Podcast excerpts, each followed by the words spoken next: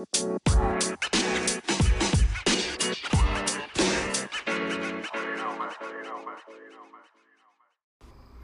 warm welcome to everybody.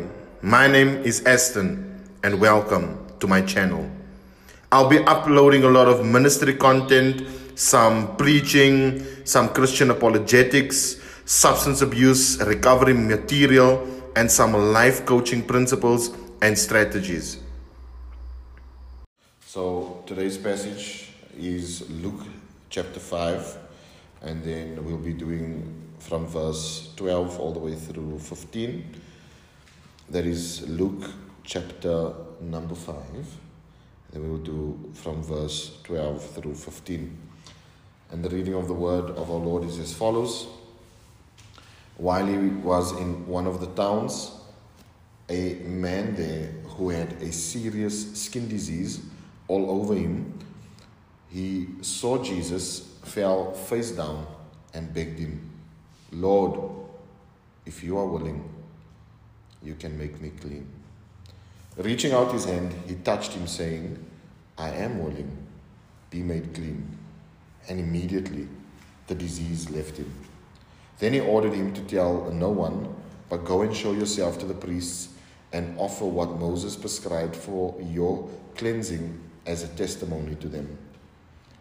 But the news about him spread even more, and large crowds would come together to hear him and to be healed of their sicknesses. Let us pray. Father, we thank you for the privilege that we have that we can start our day off with devoting this time unto you, Lord, um, where we can worship you um, in this Bible reading and teaching, and also, Lord, where we can be recipients of your word, of your guidance, of your grace, of your mercy. I thank you today for each and every person that is surrounded me today, and even for those who would tune in later on with the podcast and listen to the podcast, Lord. I thank you that we can be blessed in both the hearing um, and the ministering of your word, Father. And we pray, Lord, that you would speak to us. Your word shall never ever return to you void, Lord, unless it has fulfilled and accomplished all that you have sent it forth to do.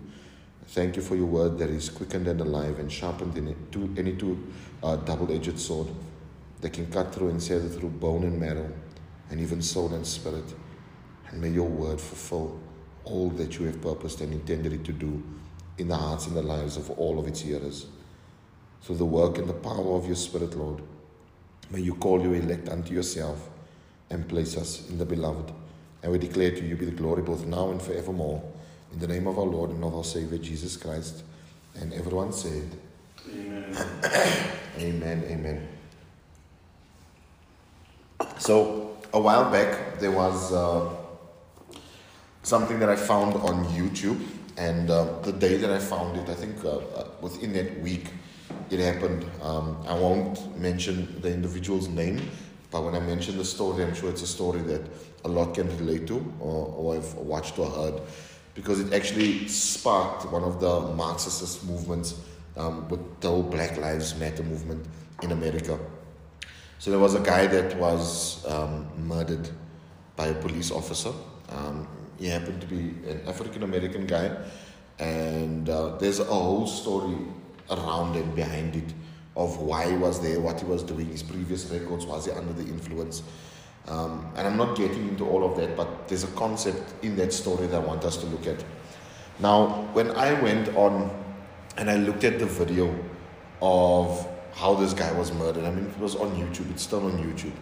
Um, the police officer puts the guy onto the ground and places his knee um, on his neck and keeps him on the ground. And people start surrounding, and the guy starts sounding like a truck as he's trying to um, grasp for air. And he's asking them to leave him. He, he wants to breathe. And he's telling them, I can't breathe, I can't breathe. And I mean, people even made posters and memes, I can't breathe. I mean, the guy, um, they've, they've, they've plastered and painted his face all over America um, and with these uh, statements, I can't breathe. And he's grasping for air, and people around are telling the police officer, like, get off him, um, you're gonna kill him. And eventually, this guy starts, he starts urinating. And you can even see as he's on the street um, how his, his urine is, is flowing down. And you can literally see how his life starts slipping away. And I mean, this is on YouTube. And when I watched it for the first time, like my heart sank. You know, I, I, I stood still. I felt angry. You know, I felt I felt disappointed.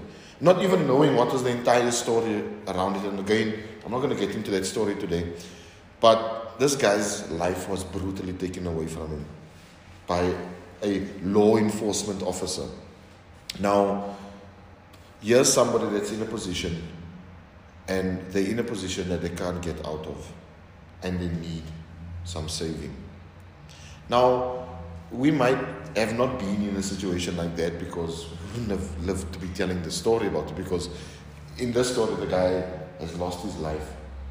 But I think it's safe to say that we've came so close to moments in our life where we feel like we can't breathe and we're trying to grasp for air. And somehow, some way, it feels as if our very life itself is slipping away and being taken away from us. You know, if you've lived for long enough, you will uh, experience many things in life.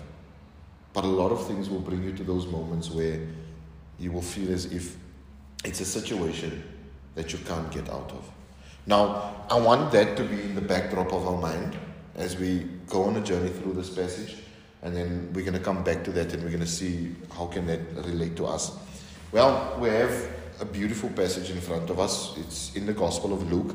Um, Luke, who is a physician, um, remember Luke writes his volume 2 sequel, um, which is um, the book of Acts. So you can actually read Luke and then you can from Luke carry on into the book of Acts. So it's actually quite cool. Uh, Luke, who is a disciple of our Lord and Savior Jesus Christ and uh, physician.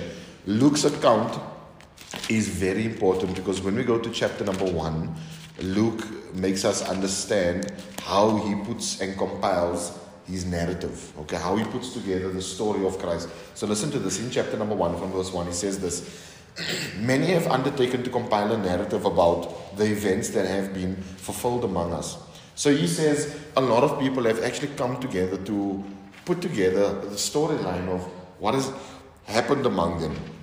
Listen to this. Just as the original eyewitnesses and servants of the word handed them down to us. So, the account of the manuscripts that we have that is called the Bible is not a hocus pocus, it's not a, oh, somebody thought something, it's, it's actual eyewitness accounts. We have recorded, documented evidence of the majesty of the life of our Savior on planet Earth. So here he says many have undertaken to compile a narrative. Um, he has taken down um, from the original eyewitnesses um, as it was handed down to them. And then he says this, verse 3 It also seemed good for me, since I have carefully, um, carefully investigated everything from the first to write to you in an ordinary sequence, most honorable Theophilus. And I always say, you know, we can just give him a, a nickname because his name sounds so funny to pronounce. We call him Theo. You know, so he writes to Theo, Theophilus. he writes to Theo, and he says um, it felt good for him as well to, from the very first.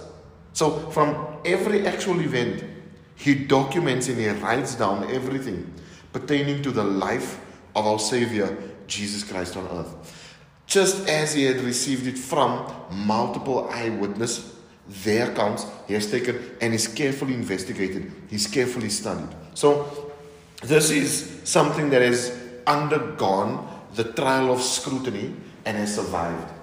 So, the Word of God is alive. It's alive because it's truth, because we have it from those who have witnessed it. And then he says this, verse 4 he says, So that you may know the certainty of the things about which have been instructed.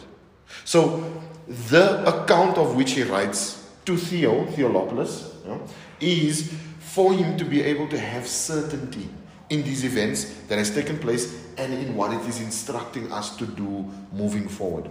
You know? So oftentimes people try and rule out theology like, oh, you know, theology is a bit too much and we need to be practical. Well, you can't talk about being practical until you've studied theology the application of the practicality of theology only comes from theology. You can't be practical in your worship to who God is until you know who God is, and that's what theology is. It's to study who God is, and that's what Luke has done. He has studied the accounts of the eyewitnesses so that Theo can have the certainty. Well, we have the account of Luke. How he has, from the very least to the greatest to the last, documented everything for us to even apply it into our lives and have the certainty of what has been instructed, the certainty of our faith. So, on that note, we find in chapter number five how uh, Luke the physician, Dr. Luke, comes and he narrows down to a story, and it's a story of a guy with leprosy. Now, I want us to look at two things, two characters that is presented in the passage that we have before us, and, and the one is Christ, and the other one is the leper. Verse 12 While he was in one of the towns, a man was there who had a serious skin disease all over him.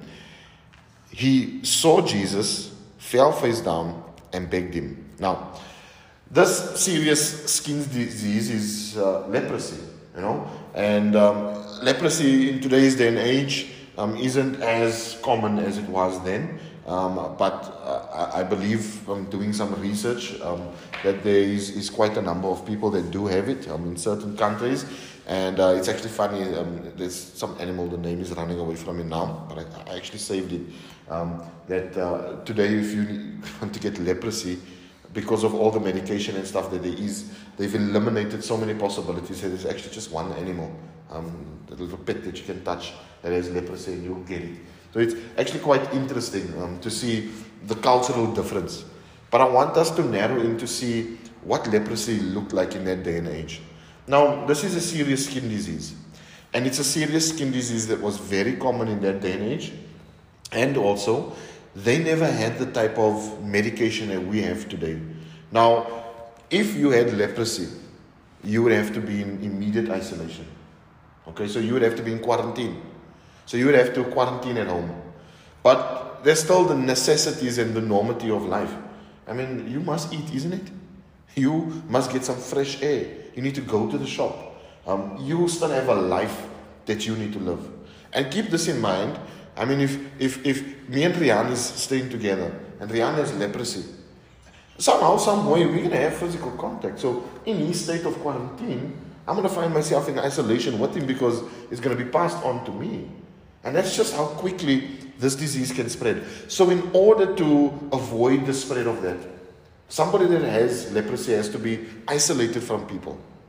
And when they need to walk around or they need to do something, there was even these bells that would be rung um, the minute that they would walk into public.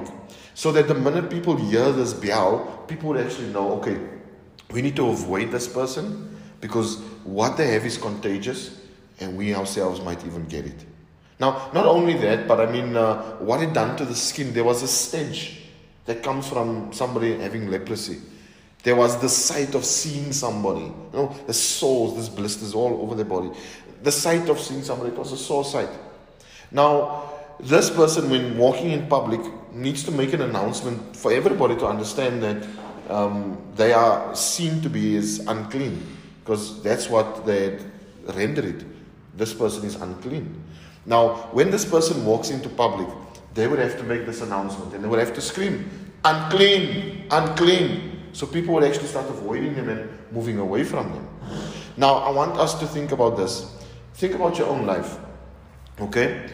And think about isolation. And I mean, think about what would it feel like for you to be excluded from people because you are unclean? What would it feel like not being able to have physical contact with anybody? And every time you have to leave the house, an announcement has to be made, a cymbal has to go off, and everybody would have to avoid you. Imagine what the leper felt like.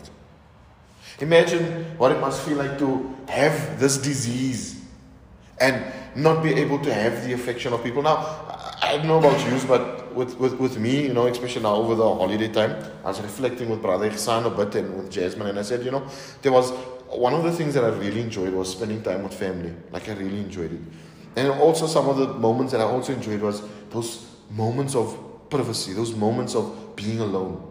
You know, that, that little bit of quiet times. It was so nice. But I don't think we can live only in quiet times.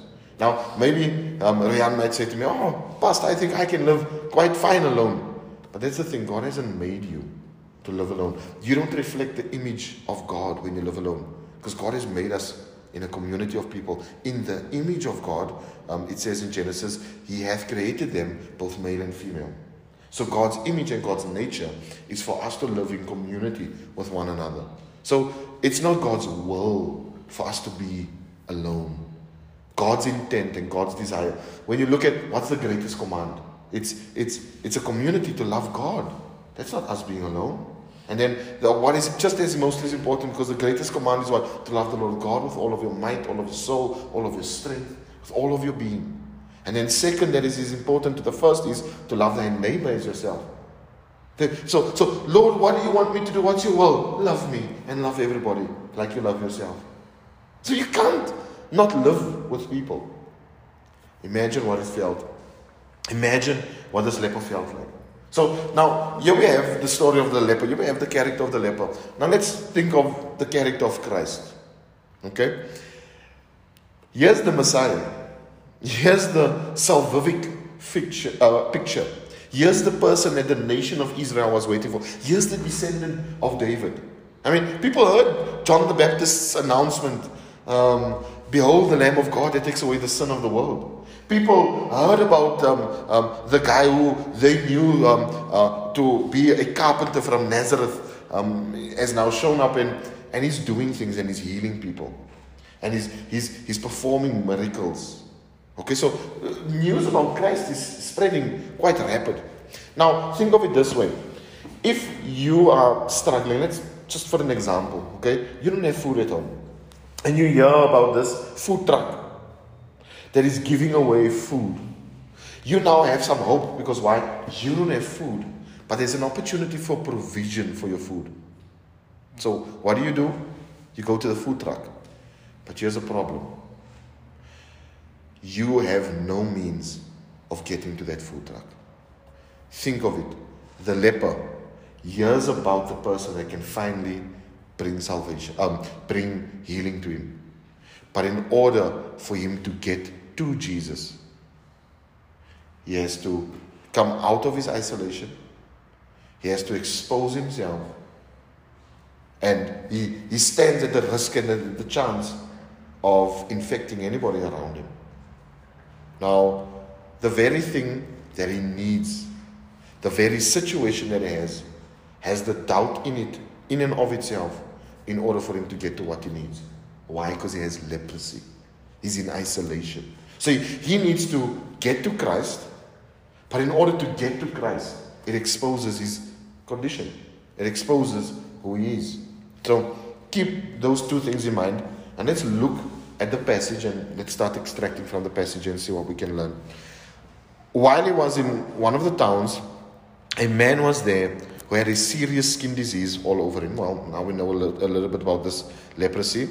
He saw Jesus, fell face down. Now, here's the thing when he comes to Christ, he comes to Christ in acknowledgement that Jesus is the Messiah because he comes to Christ in a matter of worship, but also in a matter of humility. Because he falls face down before Jesus. I mean, he, he, he knows who Jesus is because he's coming to Jesus with a motive and an intent. So listen to this. He saw Jesus, fell face down, and begged him, Lord. So he worships him. He acknowledges who Jesus is. Jesus is Lord. Lord, if you are willing, well, here's the question. Yes, yes, if Christ is able to. Huh? Is God able to help him in a situation where he feels as if um, and his physical condition is as if he can't anymore. Okay? Lord, if you are willing, you can make me clean. So he wants to change state. He wants to change from being unclean and he wants to be made clean. And he's, he's coming to Jesus in worship, in humility and in submission, asking Christ to make him clean. Now, here's the funny thing if somebody has leprosy and you touch them, what happens? Infected. You get infected. Verse 30 reaching out his hand, he touched him. So now, I mean, imagine if you're a bystander and you see this, And yet Jesus reaches out to the hand. And you must be thinking, if you doubt that Jesus is the Messiah, you must be thinking like, yeah, all good things come to an end very quickly. Because now Jesus is going to be walking around unclean. But here's the funny thing, okay? Reaching out his hand, he touched him, saying, I'm willing, be made clean. So Jesus is willing.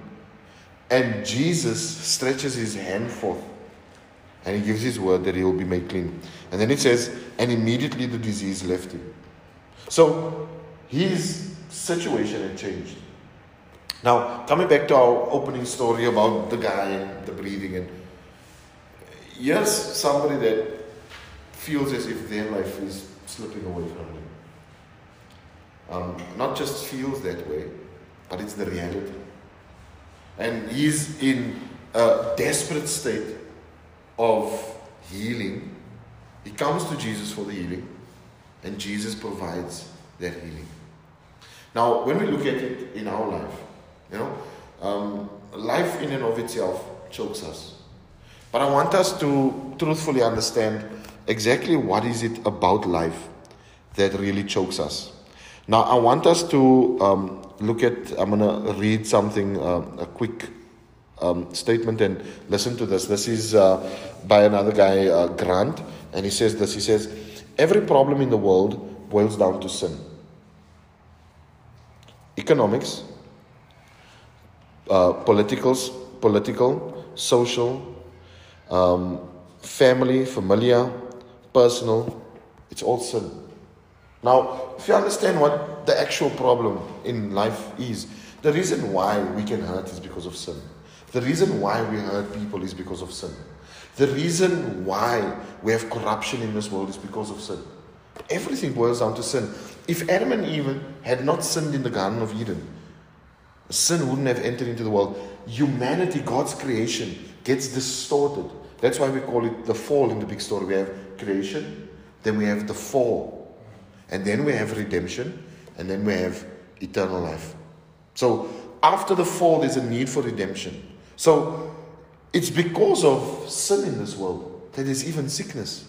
It's because of sin in this world that we have to find ways and means of trying to be able to cope.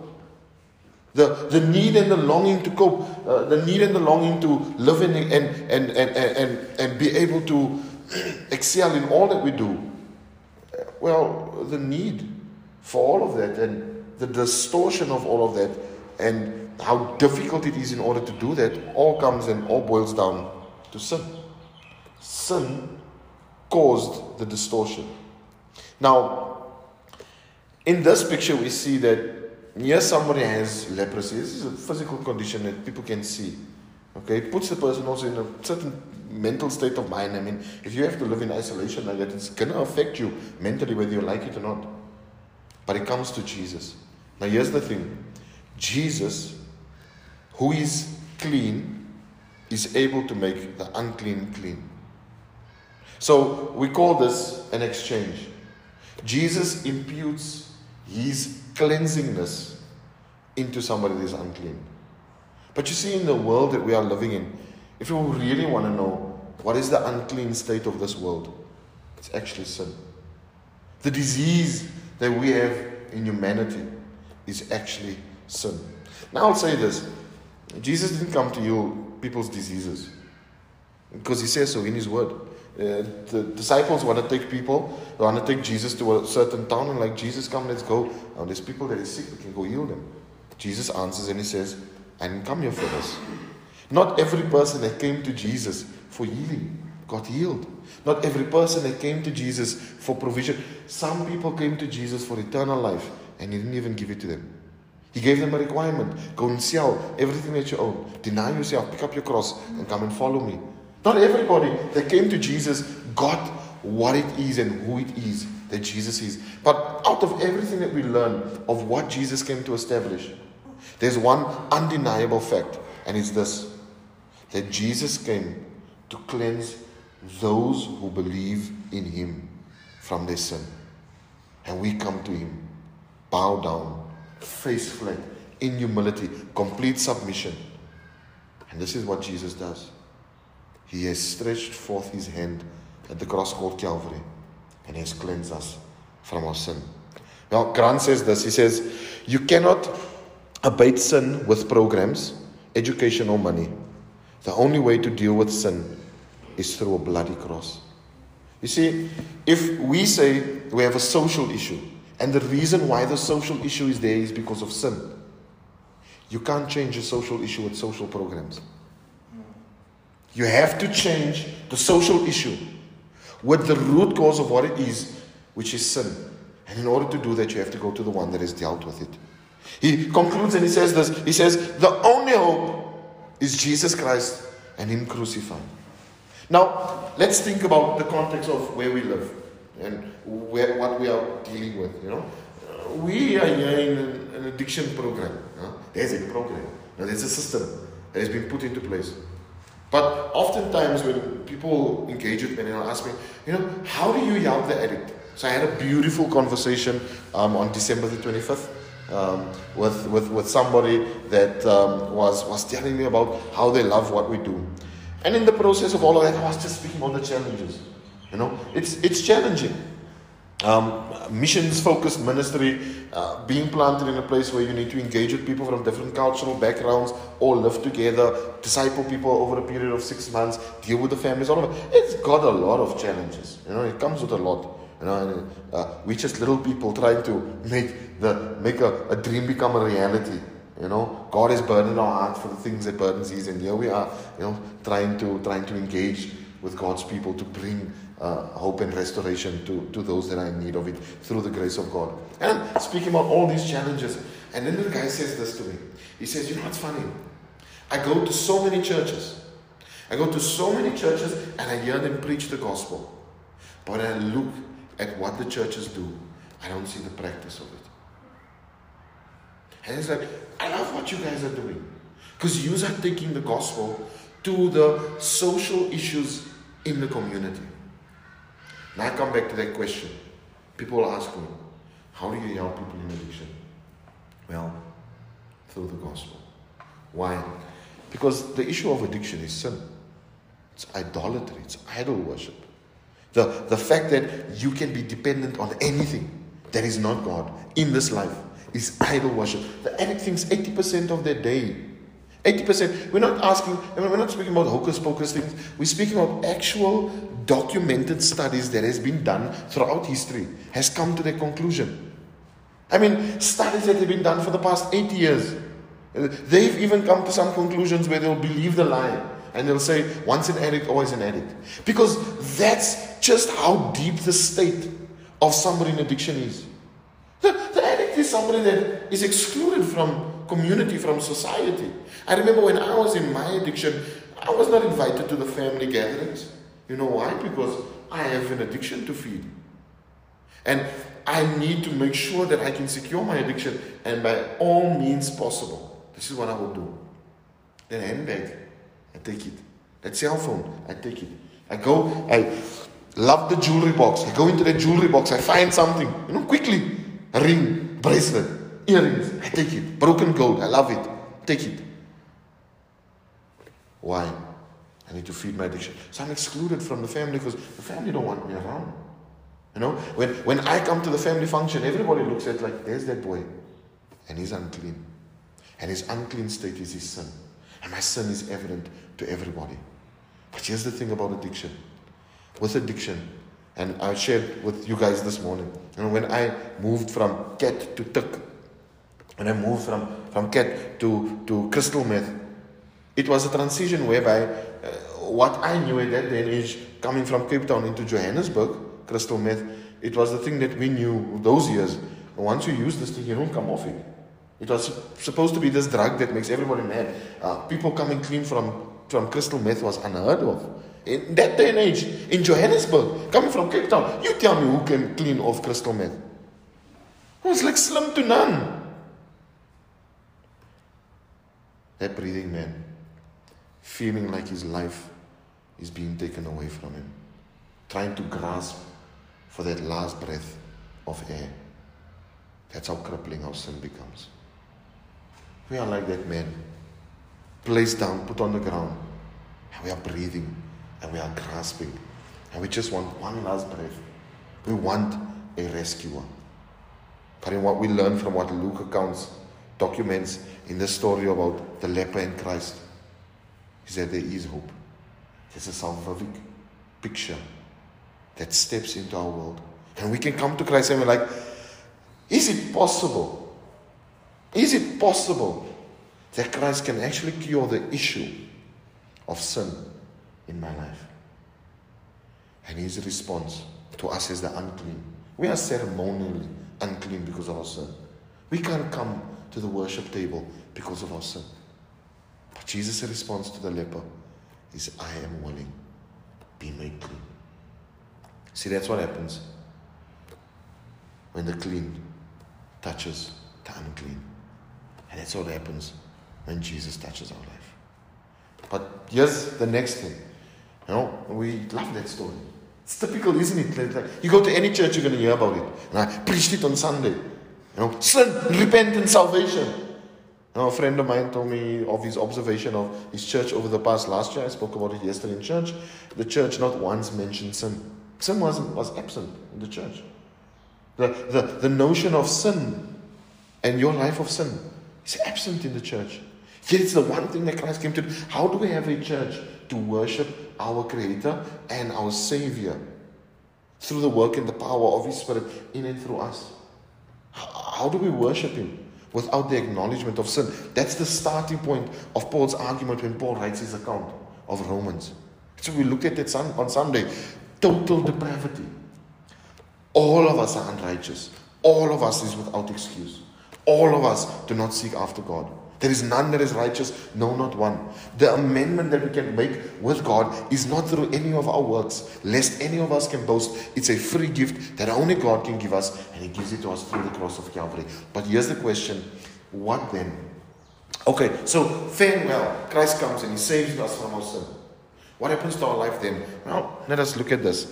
Verse 14 Then He ordered him to tell no one. So, obviously, in this context, then, it was because um, Jesus knew that the attention that would be brought to him and he knew his mission he needed to be on. And he didn't want people flocking to him for healing and signs and um, for all of those things. Jesus knew what his purpose and what his motive was. That's part of the reason. And um, Jesus knew that the minute the word spreads uh, to certain years, persecution is going to start. And they're going to start to plot to kill him because that's why God sent him to die for sinners. Then he ordered him to tell no one. But this is what Jesus does tell him to go to. He says, But, but go and show yourselves to the priests. Or to, yeah, to the priest. And offer what Moses prescribed for your cleansing as a testimony to them. So obviously, according to the Old Testament here, from what we can learn, there was something according to the law of Moses that you would have to offer up as, as an offering or what is prescribed by the law but you have to present your life. You have to come as a testimony, as a witness to the fact that God has changed your life. Well, here's the thing once we are clean, do we become a part of God's church? Do we present ourselves to the priests? Do we become a part of God's community? Remember, God's people in God's place. We're looking at it with our series in the book of Romans. God chooses His people in His place, to live under His governance, His rule, His reign, he has to follow the rule and the reign of what God has prescribed. Not for him to get clean, but because he got clean. Well, here's the thing Is your life now a testimony? Jesus touches you, saves you. The, the, the, the clean imparts his cleanliness unto us. He makes what is seen to be unclean clean. The uncleansing state of our life is our sin. But here's the thing what about your life now? Do you present your life to the church? Do you present your life as what is prescribed as a testimony to the church? So, I remember when I was a part of, uh, before I was a reformed and I was a part of the Pentecostal movement, and we used to do all these miracles and things, you know. The funny thing is, some of the people would become sick again. Like, you know, that auntie, she would touch her toes in church. You know, she healed her from her back problems. You know, It even happened with my mother. They made her touch her toes in church. She was healed, all excited.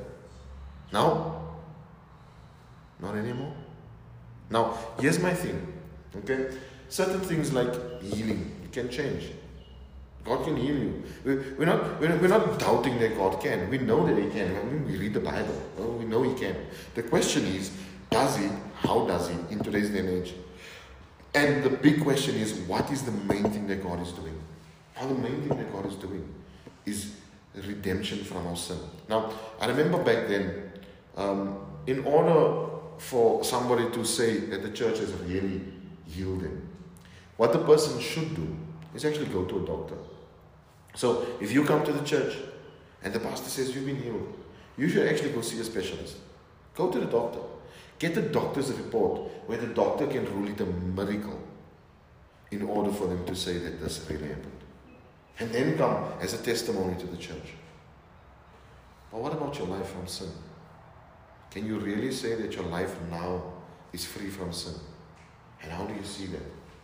When you present your life to the church, you come to the church, and the church can observe your life and see your life, that you've actually changed. Well, what do we learn from this? Well, let's go back to our story again. Sin is choking us. Sin is choking this world. We need to grasp for air. We need someone that is big enough and strong enough to step into our sin and is able to cleanse us from the disease and the scar of what sin is. With sin, we can't walk around blaming the world. It's because of this one that I'm like this. Now, I'm not saying that there isn't root causes to why we choose our sins. I believe that 100%. There's an underlying factor as to why we choose our addiction. So, is addiction sin? Yes, but there's an underlying factor as to why we choose it. And that you go through counsel for that. You go through a process for that. But you can go through that process and heal from your addiction and be clean for the rest of your life. But if you've never repented, you're still going to die and go to hell for that addiction. No amount of years clean can do away with the crime of the fact that you were dependent on idol worship in order to be a solution to your life. The only hope for an addict is through the cross, and it's through the cross of Christ. Only salvation in Christ and Him crucified brings salvation to a sinner. We grasping for that air. I mean, it was festive time. You saw what the world looks like. You saw the state of people. I, I, I said to, to Jasmine, I can't sit in that presence anymore. I can't. I'm 10 minutes max, and I'm uneasy, I'm uncomfortable. And what makes it worse is I'm the pastor, so I'm bound to say something biblical. You know, I'm bound to I'm bound to give you a Bible response. I mean, imagine it. You know what your family gathering was, and you know me. Now invite me over there. It's like your pastor's chatting with everybody until I bring the Bible into it. But the world is grasping for air just as much as we are. And Christ is the solution. Sin is what is choking us, and Christ is the solution. But He's willing. He's willing and how willing is he? Well, he proves his willingness when he goes to the cross of Calvary, where Jesus takes upon himself the penalty of the sin that we deserve. It's imputed upon him, and his righteousness is imputed upon us. He makes us clean through the cross of Calvary. Let us pray. Father, we thank you for your word this morning. We thank you, Lord, for the privilege that we have to look through the story that Luke documents and for us to learn and to see how to apply it into our life. We thank you, Jesus, that while we were yet still in our sin, Christ, you came and you came to die for the ungodly, not to leave us as we are, but for us to change. Let us present our lives to you as a living sacrifice, as a testimony to your majesty. Thank you, Jesus, for bringing salvation through the cross of Calvary. And we know that you are willing because you've already done it. And through what you have done at the cross today, we can be recipients of your grace.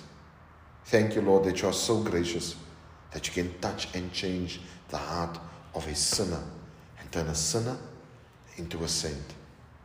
And I pray, Lord, that it will be the revelation that we can take away from your word today is that you are the one that is able to change the issue of sin in and through us.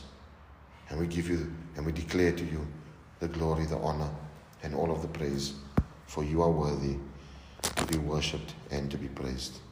And we ask and we pray all of this in the name of our Lord and of our Savior Jesus Christ. Amen.